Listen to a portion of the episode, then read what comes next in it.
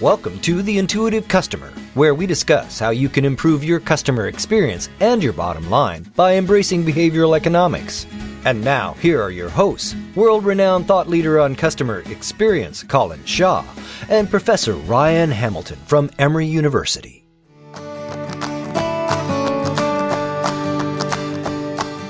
If we engage with the salesperson, if we start saying yes to small things, then some automatic part of us goes, oh, well, we're on this person's side. Like we are in, invested in this. Like we can look at our own behavior and say, oh, well, if I was willing to put a small sticker in my window, I must care about this, right? If I've been willing to invest a little bit of money or a little bit of time in this, then it must be important to me. And so therefore you use that your own behavior to motivate and justify further behavior. The golden question is, what's the killer question that you could ask where you can identify the level of commitment that your customer is at with you? The example of that golden question, if you recall, was that a pet manufacturer of high quality pet food was trying to discover who is their sort of the main target audience. And what they discovered was that people that bought presents for their pet at Christmas and on the pet's birthday were prime for this premium rated dog food.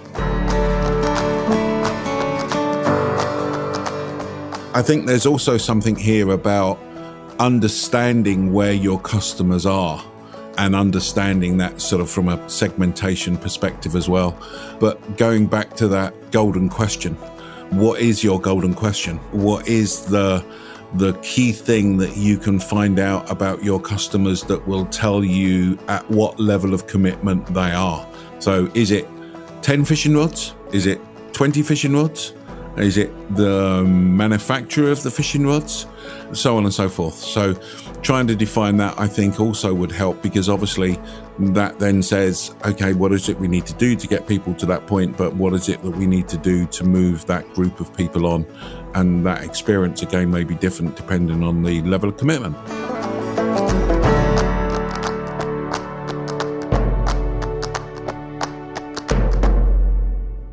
So, Colin, suppose I wanted to get you to loan me a hundred dollars. Yeah. Yeah. Is this the start of something? That well, we'll see. We'll see how this goes. that reaction that you just had, that's where it causes me problems, right? Because if I just come out and say, "Hey, Colin, can I have hundred dollars?" You're going to say no. But what if I started off by saying, "Hey, Colin, could you give me a dollar so that I could, you know, buy something?" And you know, a dollar's nothing, sure. so you'd give me that. Yep. And then I could come back and say, you know, you've you've already given me a little bit of money to help me further my my aims in life. How'd you feel about giving me twenty dollars now? Right, and you know, you've already kind of committed to something, and then I could work my way slowly up to you giving me a hundred dollars, because by getting you to give me a little bit of money, I've kind of cracked that defense, that that rule, that ironclad rule that you have for yourself to never loan me any money ever. Uh, can I just add the word again? And once once you've done it, though, now that rule has been violated, and you know what's a little bit more. That's what we're going to talk about today.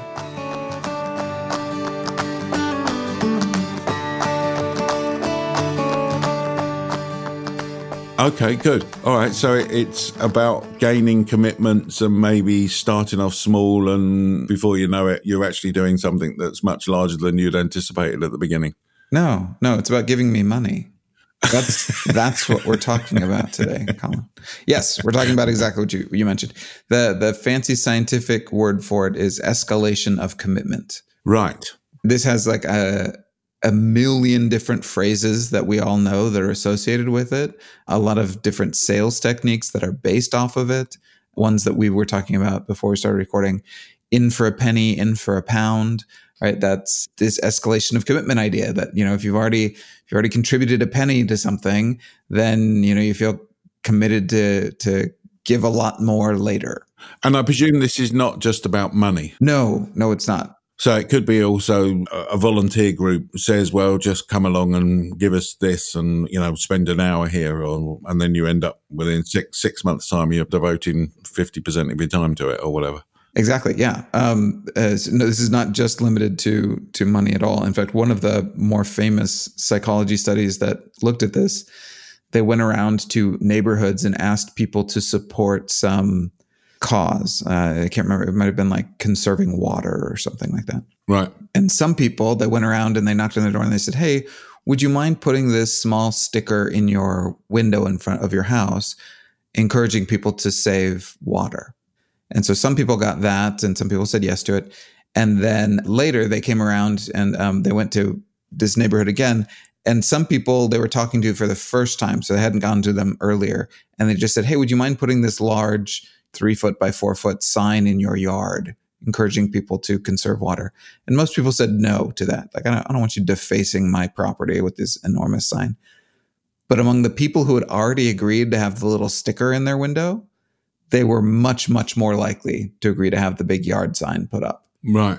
Sure. Because they'd already kind of shown some commitment to this cause. And, you know, in for a penny, in for a tiny sticker, in for a pound, in for a large yard sign. Yeah, and we we've certainly had clients that use that sort of uh, escalating commitment as a sales technique. So they purposely build scripts within call centers to get customers to say yes to things very early on and effectively get in the habit of saying yes. And the ask or the commitment that they're asking for obviously grows and grows and grows. And therefore, the final theory is when you're, you know, asking for the order, then they say yes because they've said yes to every, everything else as well. Yeah, I, I mean, it, this is one of those sales techniques that has a lot of scientific backing. So, Robert Cialdini, who's a psychologist, I think he's retired now, but he's at uh, uh, Arizona State University, who's kind of the preeminent psychologist of sales techniques. He called this the foot in the door technique. So the idea is that you know if you can can get your your traveling salesman can get his his toe in the door and keep them from closing it, then escalating commitment suggests that they'll eventually be inviting the salesperson in and buying whatever he's selling. I was thinking about this the other day actually, because like everybody, I get these bloody robocalls and spam calls. And anyway, my wife got a call and she started to interact with the person. And they were obviously starting to ask her questions. And I said to her afterwards, I said, it's not very nice, but actually, you just have to put the phone down. And the danger is, is that as soon as you start answering questions or, or getting involved, that must be a sign to them that there's some form of hope here. So it, it's virtually along the same type of lines, isn't it? it? There's a commitment that I'm giving myself a bit of time. You know, this this customer's not just putting the phone down on me; they're they're actually talking to me for three or four minutes or five minutes or whatever it may be.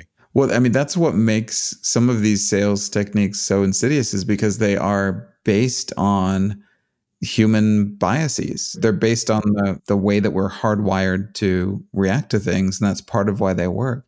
Let's dig into why why escalation of commitment works from a scientific perspective. What's the theory? And it gets to exactly part of what you were you were saying. Our actions become evidence. Now, now you phrased it as evidence to the salesperson, and that's true. But what's what's even kind of trickier is that they become evidence to us. So if we engage with the salesperson, if we start saying yes to small things, then some automatic part of us goes, oh, well, we're on this person's side. Like we are in, invested in this. Like we can look at our own behavior and say, oh, well, if I was willing to put a small sticker in my window, I must care about this, right? If I've been willing to invest a little bit of money or a little bit of time in this, then it must be important to me. And so therefore you use that your own behavior to motivate and justify further behavior. So I guess this must be the same as in marketing. And what I mean by that is as you were talking, I was just thinking that I was I was chatting to the marketing team the other day and we were talking about people that go onto our website and who are engaged with us. Yeah. And so, therefore, we obviously have people go onto our website and don't bother joining. We then have people that go onto our website and join the website and then get access to all the other information. We then get people that go onto the website, get all the information uh, and read everything, you know, blah, blah, blah, blah, blah. Uh, and, and obviously, what you're looking to try to get are people engaged. Yeah. And therefore, I guess that's the same as the commitment that we're talking about here, isn't it? Yeah, very good there are multiple schools of thought around kind of communication and advertising. There's one idea where you need to grab people's attention and give them the message very quickly uh, because people have short attention spans and they're very distracted. And that's true. There's another school of thought, though, that favors kind of long form advertising or, or very high engagement communication. And the theory behind that is exactly what you're describing. Like if if I'm willing to read a long form ad, if I'm willing to engage in lots of information on a website, all of that then becomes evidence to myself that I must be into this, that this must be important to me. And that then makes me more likely to invest further. So, yeah, the more I read on the website, the more time I spend, the more pages I click through, all of that then becomes evidence to myself that, yeah, I should sign up or I should buy from them, I should engage. So that's again from a sort of a more of a subconscious perspective you're not necessarily doing that consciously. The subconscious message is if i'm spending my time doing this then i must be thinking that this is good or enjoyable or useful or whatever words you want to use. Yeah i, I think this almost always happens at a, a kind of a non-conscious level. It, it, may be occasionally be that we are aware of this process happening. You and i have, have had a podcast before on self perception where we talk through some of this and, and it's it's a similar kind of idea. So if you had to endure some kind of hazing ritual to join some club or fraternity the fact that you were willing to do that becomes evidence of how much you like the club. It's the same thing right? We're, we're looking at our own behavior. The fact that you were willing to endure reading this really long ad copy in order to find out what the message was is evidence that it must be important to you that you must like it or it must be evidence that you're just a very sad person. You must need a hobby, is what you must need in your life. Yeah. Some, evidence that you have too much time too on much your hands. Time, too many things to do. Yeah. So, and again, I'm now thinking of when you join a club. So, back in the day, I used to be in this um, round table, uh, which I was mentioned is a bit like Rotary and you started off going down there and and you'd meet once a week and that was it. Uh, and then you started to get into more and more things and you end up 10 years later and suddenly it's a major part of your life and all those other wonderful things. So i guess it's the interesting thing isn't it is it's before you know it you've gained that commitment. And i guess that must be the non-conscious thing that you're talking about. So sorry i'm not sure if i'm being clear. So you suddenly wake up one day and go blimey, I'm spending 50% of my time doing this. Who would have thought that five years ago? Let Beyond Philosophy help you discover what your customers really want, not what they say they want, by uncovering the hidden drivers of value in your customer experience to create real ROI. Contact Beyond Philosophy by going to beyondphilosophy.com slash contact. That's beyondphilosophy.com slash contact. Yeah. And it can be like there are clubs for whom this is kind of deliberate. There, there are organizations for whom this happens very organically, but we can even do it to ourselves, right? So I'm a hobbyist woodworker. It's something that I got into a while ago. And looking at the investment in tools that I've put into my shop, that was an escalation of commitment. I I started off with a saw at one point. There was one, and don't even start talking about axes or anything like that. Eh? No, I mean uh, that that's a separate hobby in my mind. Right? There's there's the taking down oh, of separate. trees, and then there's the what right. we do with the wood much later. Um, All right. So you now have multiple saws. Oh yeah. Is that yeah? All right. So silly question, really. Yeah, it really was, Colin. I'm a little embarrassed that you asked. Uh, but I mean, this is the path of hobbies for a lot of people, right? Where it's like, oh, I'd like to play the guitar. Why don't I, you know, go to a, a secondhand store and and buy a cheap fifteen dollar guitar so I can learn to play? And then six years later, that person owns $4,000 worth of guitars. They've got uh, 15 of them leaning against the walls. And we start to do something, we start to enjoy it. That then becomes evidence of our commitment. And so we commit more and it kind of snowballs and spirals from there. And every action we take becomes evidence of, of how important it is to us. And so we commit further to it. I enjoy fishing. So here in, in Florida, it's great for fishing, as you can well imagine. So I've got about 10 fishing rods that I that I have, okay? My wife uh, Lorraine doesn't understand why I need 10, yeah? She used to send my son to play golf with one golf ball because she couldn't understand why he would need more than one golf well, ball. she was just encouraging him to be good. Yeah. Don't don't lose this one ball. Like make sure you keep it on the fairway. That was motivation. Yeah, well, she was doing that until he came home one day completely covered in mud because he'd shot the golf ball into a pond. He then dived in to get it. Yeah. And it, the pond was just full of silt and he just came out covered in mud. So there you go. But we, we sidetracked. I don't know that we have because I think that you, you could probably find, I'm not encouraging you to reveal it on the air, but I'm sure that there are things that Lorraine has done the same thing for hobbies that she's gotten into, activities that she enjoys, where it, it has also become this kind of escalating commitment. This is a very human thing. We just get more and more into whatever we're into. Well, Lorraine enjoys cooking, which is good. And when she complains about how many fishing rods I have, I ask her how many spoons she has. Exactly. Yeah. Yeah. Yeah. because we have to have different size spoons that do all different things and so on and so forth. But no, you're right. So, so I guess the interesting thing here is, and I'll tell you what, this actually goes back to an interview we did with Don Pepper. One of the interesting things from one of Don and Martha Rogers' book some time ago. Do you remember us talking about the golden question? Yeah. Yeah. The interesting bit is how can you tell at what level of commitment that you're at? Okay. So if you're into fishing, then you've got 10 fishing rods. If you're only sort of do it very occasionally, you've probably got one or two. Yeah. So for the listeners that haven't listened to the Don Pepper interview, and it was really uh, a good interview, so I would encourage you to go back and listen to it. But the golden question is, is what's the killer question that you could ask? And where I'm trying to draw these two things together, where you can identify the level of commitment that your customer is at with you the example of that golden question, if you recall, which I, again I think is a great one, was that a pet manufacturer of high quality pet food was trying to discover who is their sort of the main target audience.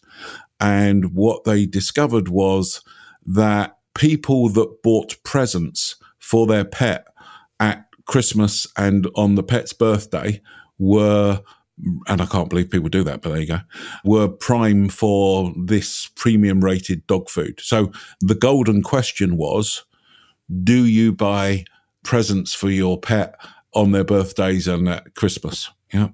The same would therefore apply with fishing rods, wouldn't it? How many fishing rods do you own? Because that starts to identify the level of commitment that you're at and therefore I'm on a bit of a roll here. Uh, and therefore, what the experience is that you should provide to those different customers because they've got different levels of commitment. Oh, I've, I've learned it's best to just stand back and, and let you go. My brain starts well, working. I mean, you, are talking about something you're interested in, and then you also fold it in fishing. Like I, we just better all stand back and. now, if Apple did a oh, fishing rod, God.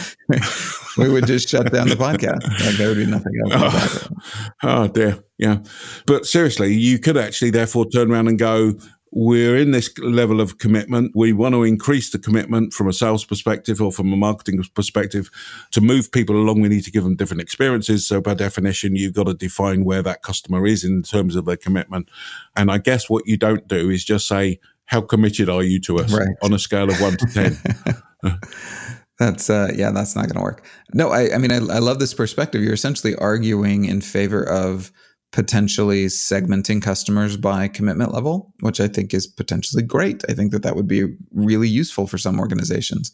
The other part I would add to it is do you have an escalation of commitment plan for your customers? So is there an easy on ramp for customers, or do you demand a massive commitment in order to to first engage with your product or service or experience? Or are there ways for people to kind of tiptoe onto this escalator and, and try it out, discover that they like it, and then do you afford easy ways for them to kind of move up the ladder to escalate their involvement with your brand? A couple of interesting questions. One is Is there a difference between commitment and engagement? So, commitment feels a stronger term. So, I can be engaged with your organization. I'm not necessarily committed to it. Yeah. So I think that even, I mean, we mentioned that even something as simple as doing more reading on a website can lead to to kind of this escalation of commitment.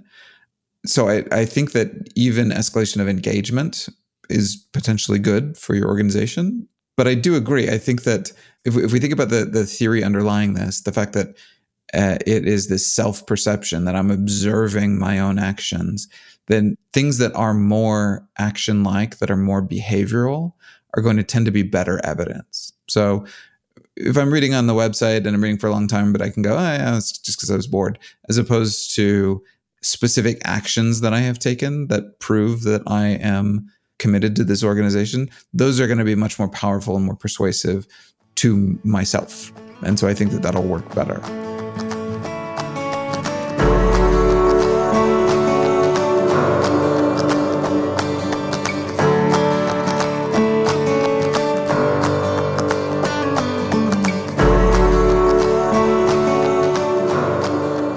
Okay, so let's ask my usual question at this point. All interesting stuff, but what does this mean that people should do? Right. I think we can have a couple of bits of specific advice around this. First of all, you can think of escalation of commitment as being kind of a, a ramp or a ladder. And that suggests that you should have a kind of an easy entry point for people. So a way for people to, to dip their toe in the water. And this can be something as simple as, you know, allowing them multiple opportunities to say yes to uh, small things or small means of purchase or ways of, of accessing information. But then there also should be this kind of ramping up process. So, do you then have a next step for people where they can uh, move from that initial agreement, initial commitment to uh, other kind of low grade commitments so they can move along this process? if your process involves just selling of one big thing full stop, then you're not engaged in an escalation of commitment process. You don't have this foot in the door technique down. So that, that would be my advice. Yeah, and I think I think that's great. So certainly, I would reinforce what you were saying about think about this from a sales technique perspective. Get your customers to start saying yes as many times as they can, early on as they can, and design that into your experience. Um, so design these points. So be deliberate about it is, is the word that we would use. So make it a deliberate experience. I think there's also something here about understanding where your customers are and understanding that sort of from a segmentation perspective as well. But going back to that golden question, what is your golden question? What is the the key thing that you can find out about your customers that will tell you at what level of commitment they are. So is it 10 fishing rods? Is it 20 fishing rods? Is it the manufacturer of the fishing rods? So on and so forth. So trying to define that, I think also would help because obviously that then says, okay, what is it we need to do to get people to that point? But what is it that we need to do to move that group of people on? And that experience again may be different depending on the level of commitment. And if I can add one more uh, thing that occurred to me as we were talking about this, we've been focused on kind of the company's perspective or the, the brand's perspective on this because this is a, a customer experience focused podcast. It, I think it's really useful for us to remember what causes us to self escalate our commitment, right? I mean, the reason that that I own an embarrassingly expensive collection of tools and you an, uh, uh, an unreasonable number of fishing rods and your wife a ridiculous number of spoons is because Watch out. We Don't start. she, um, you should be afraid of her, but she's got to travel to get to me with those spoons. Um, um, but it's because we we found joy in those things, right? So I've engaged with organizations who design these processes in kind of this cold, pushy way, where like, yeah, I'm going to trick trick this customer into saying yes, and I'm going to trick them into saying yes again, and then I'm going to trick them into buying that's often not going to work. And when it does work, it's going to work in a way that leaves customers ultimately dissatisfied. If we focus on the customer experience, where those initial toes that they dip in the water, you know, I, I assume that the people who escalate their commitment on your website are doing it because they're really excited about the information that they're getting and they're like finding some some real excitement about the insights that are there are we designing this from an escalation of positive customer experience around each of these stages so that they they want to get to the next stage because they're experiencing something great as opposed to using trickery to work with people's hardwired preferences to get them to react in a way that's against their better interests. Like let, let's let's design this so that people love moving on to the next stage and and we're allows, allowing them an easier lower risk way of experiencing something great yeah, no, and that's a very good point because, you know, what we know is people see through this. What we know is the subconscious, non conscious areas. People, you know, you pick these things up and you go, yeah, they're just trying to, you know, they're just trying to sell me something, basically. And, and you don't want it to be that. You want it to be more, uh, absolutely to be much more natural.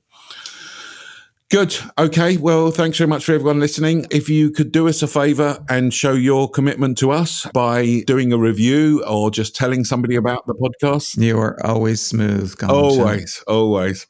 Well, you can tell people's commitment is whether they're listening to this. Yeah, that's true. at the end of the podcast. if they've listened through all of our terrible jokes back and forth. That is commitment. It, it's, it's, just like sitting there in the cinema waiting if there's going to be something interesting that happens at the end. Exactly. so sorry to disappoint Spoiler everybody. alert. Nope. Nothing interesting at the end. Sorry. So, yeah, if you could share the podcast, if you can do a review, that would be really great. That really does help us. And we look forward to talking to you next week. Thanks very much. Bye bye.